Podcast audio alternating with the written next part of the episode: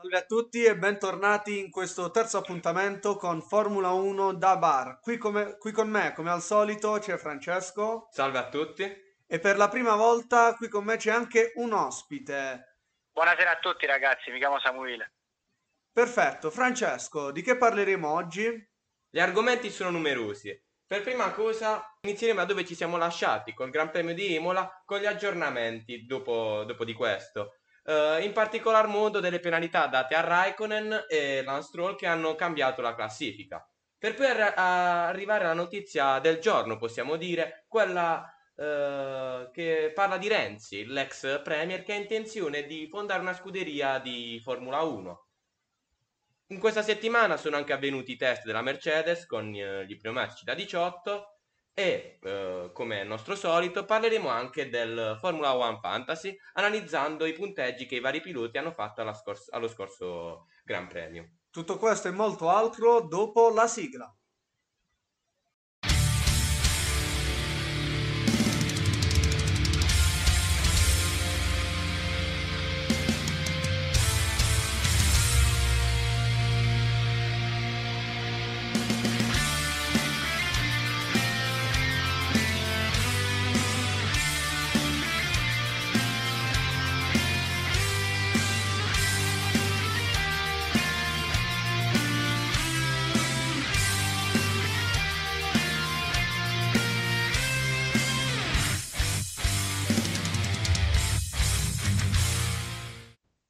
Bene, classifica diversa anche in zona punti, in seguito a delle sanzioni che sono arrivate per Stroll e Raikkonen.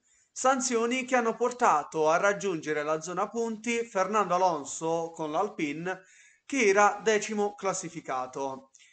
L'Alpine che Francesco. in quel Gran Premio ha fatto gli unici tre punti che finora dispone in classifica. Esatto, come abbiamo detto nel precedente podcast, l'Alpine sta un po' faticando e fortunatamente grazie a questo Gran Premio sembra vedere un po' di punti che possono, possono certamente aiutare. Francesco, ma eh, perché sono state assegnate queste penalità? Allora, io analizzerei prima la penalità che è stata assegnata a Stroll, ovvero i 5 secondi per aver oltrepassato più volte i limiti della pista, cosa che è successa, come ricordiamo, anche a Tsunoda. E non lo so, io vorrei girare. Francesco, un attimo, eh, i limiti della pista, eh, come Norris praticamente. Esatto, io volevo rigirare proprio questa questione al nostro, al nostro ospite Samuele. Guarda, in realtà penso che queste defezioni non siano state assegnate a piloti come Norris, semplicemente per favorire lo spettacolo della gara stessa. Infatti, assegnando una penalità a Norris, si sarebbe compromessa la gara dei- delle prime posizioni e quindi Esatto. per eh, favorire eh, lo spettacolo della gara, soprattutto per i primi posizionati, hanno dato queste penalità a piloti come Tsunoda e appunto Stroll in modo tale da sia assegnare una giusta penalità perché alla fine l'errore era stato commesso da entrambi i piloti più e più volte per- perché prima della penalità ricordiamo viene ci sono numerosi avvertimenti due avvertimenti box. e il terzo scatta la penalità. Esatto bandiera Eh. bianco e nera e poi penalità. Prego. e non, e non hanno dato questa penalità a Norris ma comunque quest'ultimo ne, la- ne è venuto a sapere e quindi successivamente avrebbe dovuto drizzare il proprio stile di guida per non riceverne una cosa Es- che non è successa esatto. perché come possiamo ben vedere Leclerc buttava tre quarti di giri recuperando terreno su Norris e all'ultima curva puntualmente gli rubava quei due o tre decimi che non gli permettevano di passare nel DRS point a meno di un secondo esatto io credo anche che la federazione non lo so si senta si sentiva in colpa per avergli tolto quella magari quella prima fila in qualifica e quindi diciamo che è stata un po' più clemente con lui Sì, anch'io sono Sì, d'accordo ha con te. occhio. Effettivamente Norris è un pilota che in questo fine settimana, come ci ricordava Samuele, ha dato molto spettacolo, ha dato prova di sé, prima, come dicevamo, sfiorando la pole position e poi eh, avvicinandosi al secondo posto che poi gli è stato rubato da Hamilton. Quindi, come, come diceva Samuele, magari la penalità non è stata data a Norris appunto perché dopo che aveva dato così tanto spettacolo, eh, forse ci stava lasciarlo impunito? Allora, devo dire, eh, a mio avviso no. A mio avviso le penalità devono essere date in ogni caso, a prescindere dalla spettacolarità, anche perché, parliamoci chiaro, Norris potrà essere apprezzato tantissimo dai fan inglesi, ma a noi fan italiani di questo Norris che sta che, sempre davanti alla rossa. Che sta sempre davanti alla rossa, cioè se gli date una penalità noi siamo anche più felici, per cui io direi alla FIA siate eh, obiettivi perché ci sarà sempre quello a cui le penalità piacciono e quello a cui non piacciono, in base alla scuderia che tifa, non in base al fatto che Norris esatto. è stato un bravo pilota, cioè al ferrarista importa solo della posizione della Ferrari e se non si rispettano le regole ovviamente eh, qualcuno, qualcuno può rimanerci male. Che Invece poi... potrei dire più che giusta, ecco sarò un po', un po', un po cattivo, però devo dire che in questa circostanza si è avuta proprio quella, quell'uguaglianza di giudizio rispetto a ciò che è successo al buon Chico Perez che eh, con la safety car ha fatto un testacoda e eh, si è ripreso la posizione che aveva precedentemente. Questo da regolamento non è consentito.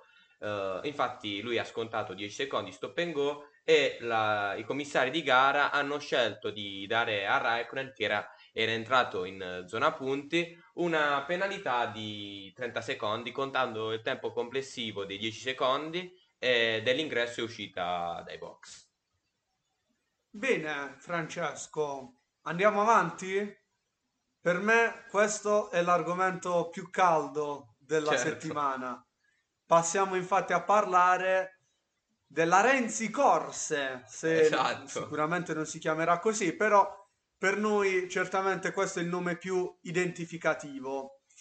Quindi, eh, cosa è successo, Francesco, in breve?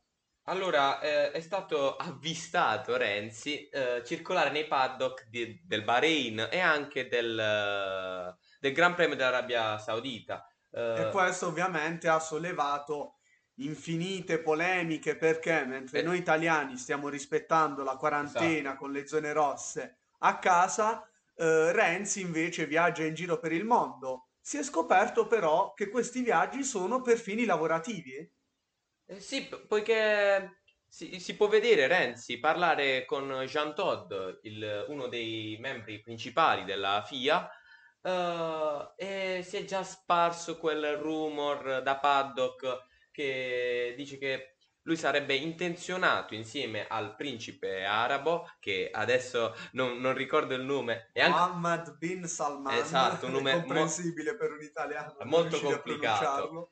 Eh, Renzi è famoso per essere in, uh, per lavorare insieme a questo principe e pare che i due vogliano aprire un, uh, una scuderia di Formula 1 in cui Renzi farà da team principal e uh, il principe arabo da, si occuperà del marketing e di tutta la faccenda economica. Ecco, io vorrei fare una domanda a Samuele.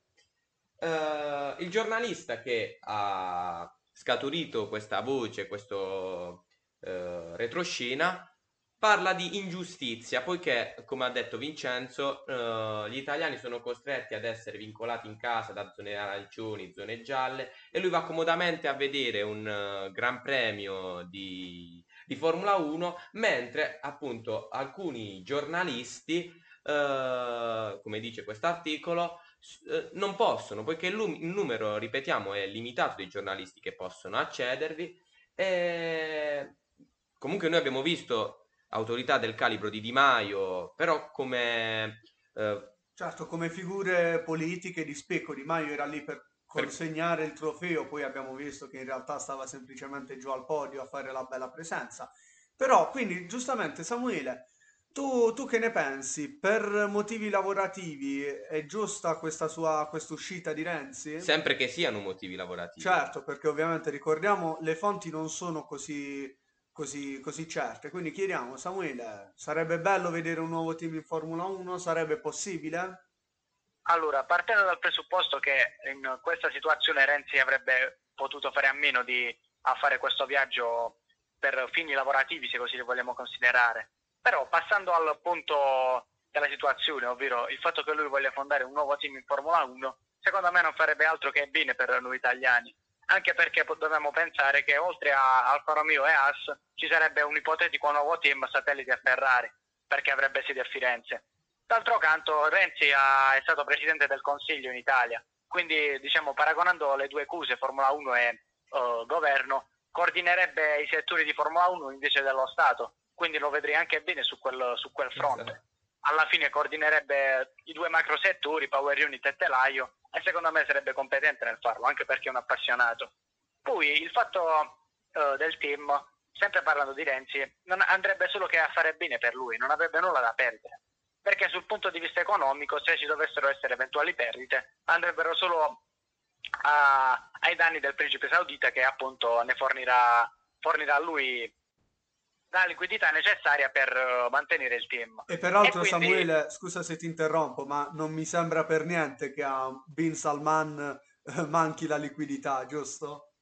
Sì, quindi non, non ci sarebbero perdite consistenti per nessuno. Anzi, secondo me si potrebbe, potrebbe essere una nuova, una buona pedina nella scacchiera del, del paddock anche per Ferrari che avrebbe due nuovi ipotetici posti, nonché sedili, dove potrebbe far crescere altri due piloti. Esatto, la FDA è piena di talenti come Robert Schwarzman e altri piloti che potrebbero eh, entrare in Formula 1 e sarebbe una cosa certamente positiva.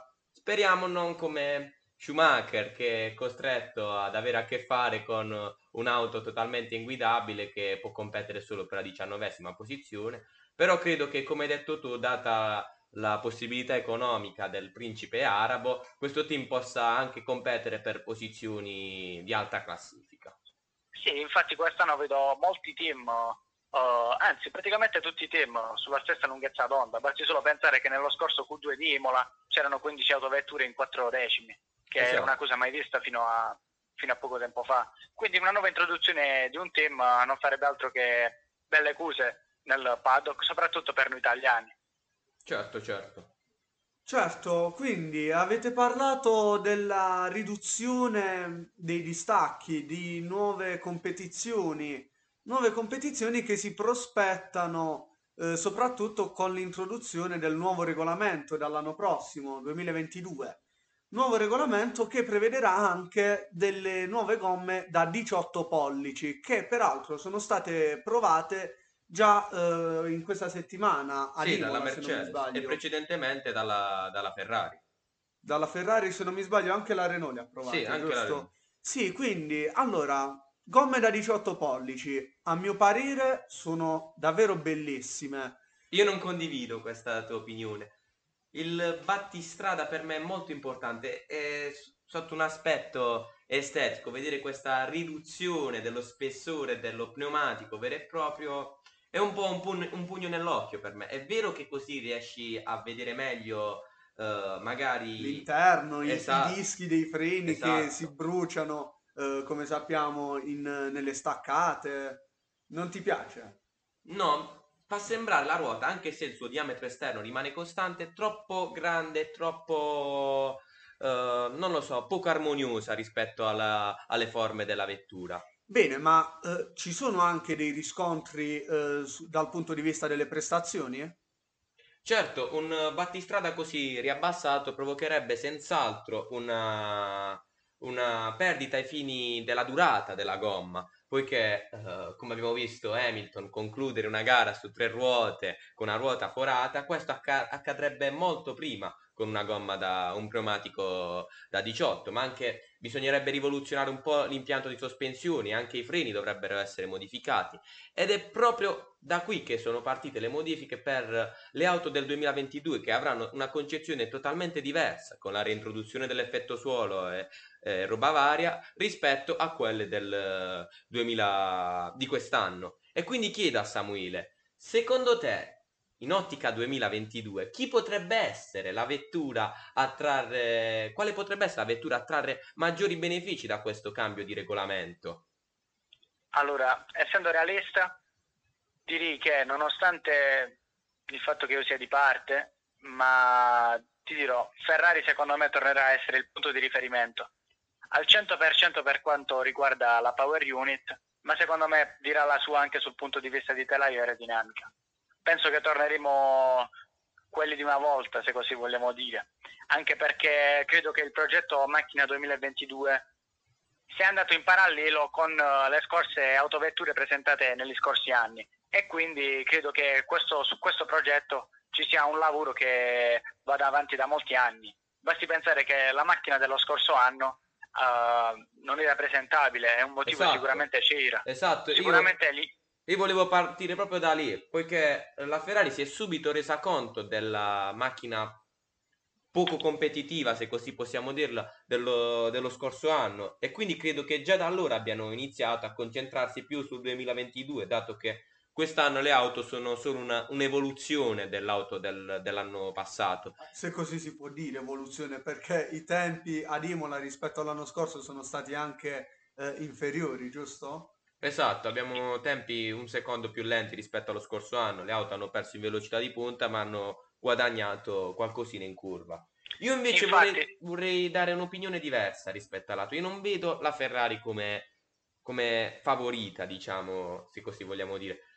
Più che altro vedrei la McLaren come possibile candidata a vincere il titolo. Poiché Vincenzo, dopo lo scorso podcast, mi ha convinto che nell'arco di pochissimi anni la, la McLaren potrà tornare lì dove, dove è abituata dal punto di vista storico, Dove era dove era abituata. abituata. Ormai è da un po' che la McLaren non vede le prime posizioni.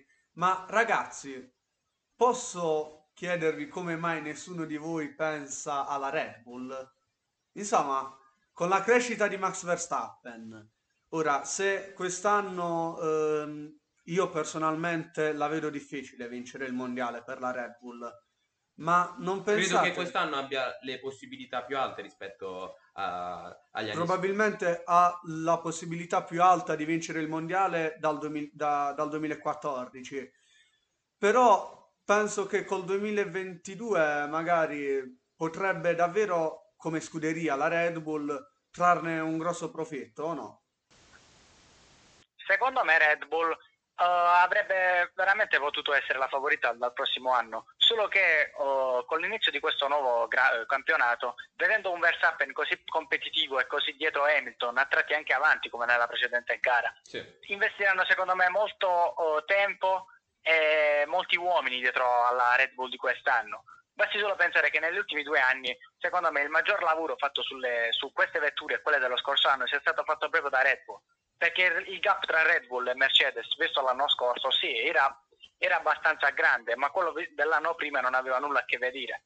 E quindi credo proprio che Red Bull cercherà di vincere il mondiale quest'anno, grazie a un, a un Verstappen che ormai non ha più nulla da nascondere, come ve lo faccio a dire. E, Esatto. Mi trovi pienamente d'accordo. Su questo mi trovi pienamente d'accordo. Credo che la Red Bull investirà tutte le energie in quest'anno, portando aggiornamenti Gran Premio su Gran Premio e quindi magari soffermandosi di meno sull'auto 2022. Ma io non lo so, in realtà la Red Bull l'ho vista una scuderia che ha sempre investito nelle, nelle innovazioni, o no? Nei giovani piloti, insomma.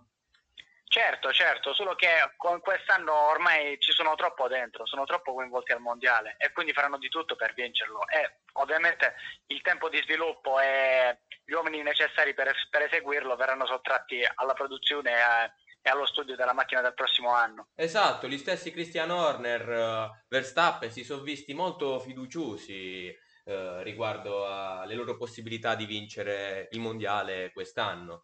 Eh, possibilità 7 su 10 percentuali date da loro. Insomma, fanno credere che loro si vogliono veramente impegnare in questo, in questo obiettivo. Poi Mercedes la vedo abbastanza lontana da un buon progetto per il prossimo anno, secondo me più che altro per i caos burocratici che stanno avvenendo all'interno del box. Potrebbe Con essere. Potrebbe con un Toto essere. Wolff e, e Hamilton che ormai anno, anno per anno sono delle incognite. Basti Eh, solo pensare alle notizie di ogni fine stagione che danno Toto Wolff ed Hamilton lontani da Mercedes e puntualmente rinnovano il contratto. È certo che eh, parlare sempre di un declino Mercedes anno dopo anno dopo anno ci, ci fa un po' sorridere perché poi alla fine la vediamo sempre alzare il titolo mondiale. Certo, eh, però devo dire che eh, ha ragione, secondo me, ehm, Samuele, perché infatti, Francesco, io ho qui davanti a me i risultati delle- dei Power Rankings che sono pubblicati sul profilo della Formula 1 dopo ogni Gran Premio. In particolare, dopo questo Gran Premio di Imola, le classifiche sono state eh, sconvolte un bel po'. Infatti, vedono Hamilton scendere in quarta posizione, quindi eh, e peraltro Bottas non compare neanche nella- nei primi dieci, quindi una Mercedes davvero in crisi, stando a, queste, a questi Io più che dati. Mercedes oserei dire un Bottas in crisi. Bottas, sempre stato in crisi, se lo vogliamo dire un po', sempre stato un po' nell'ombra di Hamilton. Poi ovviamente la Mercedes neanche ha mai incoraggiato una vera rivalità tra i due, quindi tu dici che Bottas non rientrasse nella top 10, c'era da aspettarselo. Esatto. Però ovviamente eh, vedere il eh, più grande campione del momento in quarta posizione eh, L'errore è lascia stato... sbigottiti, L'errore che ha fatto è stato pesante. determinante, sì. Esatto. In terza posizione troviamo il ferrarista Charles Leclerc, in seconda posizione Max Verstappen e in prima posizione Stupor Mundi Lando Norris. Francesco, questa classifica, diciamo, se me l'avessero presentata l'anno scorso o due anni fa non ci avrei mai creduto. Che ne pensi? Credo che magari la posizione che stupisce più di altre è la prima con, eh, con Lando Norris, ma come abbiamo ripetuto fino alla nausea, la McLaren sta dimostrando di essere veramente competitiva quest'anno e Però ovviamente il merito di Norris c'è, perché dai, certo, andare più forte di un Ricciardo, eh, insomma, ce ne vuole. esatto, ce ne vuole, ma il talento di Norris è sicuramente indiscusso. Eh, viene dato, gli inglesi sono fiduciosi che lui possa essere il vero successore di Hamilton, forse a discapito di un Russell che deve ancora emergere, emergere del tutto. Samuele, che ci dici al riguardo? Guarda, penso che con l'ultima gara abbiamo un eh, Norris che ha superato nelle gerarchie proprio Russell come futuro sedile Mercedes. Addirittura, Perché sì, è perché secondo me è è anche più pronto. È come se lui già passa da una scuderia abbastanza competitiva a Mercedes, mentre Russell dovrà fare un salto di qualità considerevole. Basti solo pensare, facendo un paragone nel mondo del calcio, un giocatore che dicono tutti sia fortissimo, che passa da un club che lotta per la salvezza a un top club, molte volte si rivela un flop. Mentre nella maggior parte degli acquisti verificati tra due squadre che comunque sono forti entrambe, l'acquisto è sempre un buon colpo e gioca sempre benissimo. Stessa cosa secondo me può avvenire quanto riguarda Mercedes, Williams e McLaren, dove vedo la McLaren molto più vicina a Mercedes e quindi un acquisto da parte di Mercedes nei confronti di Norris molto più sicuro di quella che potrebbe rivelarsi un'incognita, ovvero quella di Russell. Però Samuele, permettimi di contraddirti. Io, eh, diciamo, vedo Russell molto più vicino al sedile Mercedes rispetto a, eh, a Norris. Certo, diciamo, dopo questo Gran Premio Norris ha dato una grandissima prova di sé, mentre Russell ha commesso un errore abbastanza, abbastanza grave, dai risvolti più che altro abbastanza gravi. Però penso che mentre eh, Russell eh, è stato in Mercedes per un Gran Premio, dimostrando di avere un talento davvero eccezionale, perché non è facile nel bel mezzo della stagione cambiare scuderia, passare da una Williams a una Mercedes e praticamente ottenere gli stessi risultati di solito è avrebbe... difficile, il- è difficile il contrario, passare da una Mercedes alla Williams, però è Beh, dimostrato. no, in realtà Francesco, anche passare dalla Williams alla Mercedes ha le sue difficoltà, perché passi da un team piccolo, quindi eh, in cui magari conosci tutti, hai un rapporto migliore con tutti, a un team come Mercedes molto più eh, particolare, molto particolareggiato, diciamo, con molti più dipendenti. E diciamo, Russell ha dimostrato di saper, eh, di, sap- di poter dire la sua in, in Mercedes. Mentre Norris penso che eh, più che altro sarà la McLaren a tenerselo stretto, soprattutto se, come abbiamo detto prima, nel 2022 avrà eh, una, una certa, una certa potenzialità di aspirare al titolo mondiale. Sì, e qui rigiro una domanda a voi che ci state ascoltando. Secondo voi potremmo avere una coppia di piloti composta da eh, Norris e Russell addirittura. Quindi con eh, Hamilton magari alla fine della sua carriera in qualche scuderia piccola addirittura ritirato. Sarebbe, sarebbe bello. È una cosa abbastanza fantascientifica quella che hai proposto adesso, però neanche troppo irreale. Dobbiamo dire che ehm, Hamilton ritirandosi adesso, certo se vincesse il mondiale, farebbe un'ottima mossa, diciamo, ritirarsi con otto, questo ovviamente parliamo tutto per ipotesi, ma ritirarsi con otto titoli eh, in Gliela stai un po' gufando ad Hamilton, però. ah, meglio se gliela gufo, scusa Francesco, non, non- non mi andare contro proprio ora. Eh, dunque, ritirarsi con otto titoli in tasca eh, e non eh, finire neanche un mondiale da eh, perdente per Hamilton sarebbe davvero un, un ottimo risultato e anche un risultato, eh, anche un qualcosa a cui secondo me pensa Hamilton.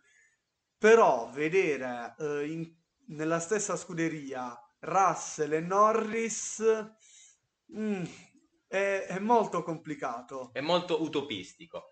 Però chi, Eh, anche per me. eh, però chi può dirlo? Noi con questo ci salutiamo e ci diamo appuntamento a giovedì prossimo, in cui parleremo anche del Gran Premio del Portogallo. Bene, Francesco, io ringrazierei a questo punto Samuele e ricorderei ai nostri ascoltatori che contattandoci possono avere anche loro l'opportunità di intervenire da ospiti in uno dei nostri podcast il giovedì. Ovviamente, scontato, ci dovrete seguire su Instagram. E niente, quindi buona serata e al prossimo appuntamento da Vincenzo Cilifrese. E Francesco De Rario.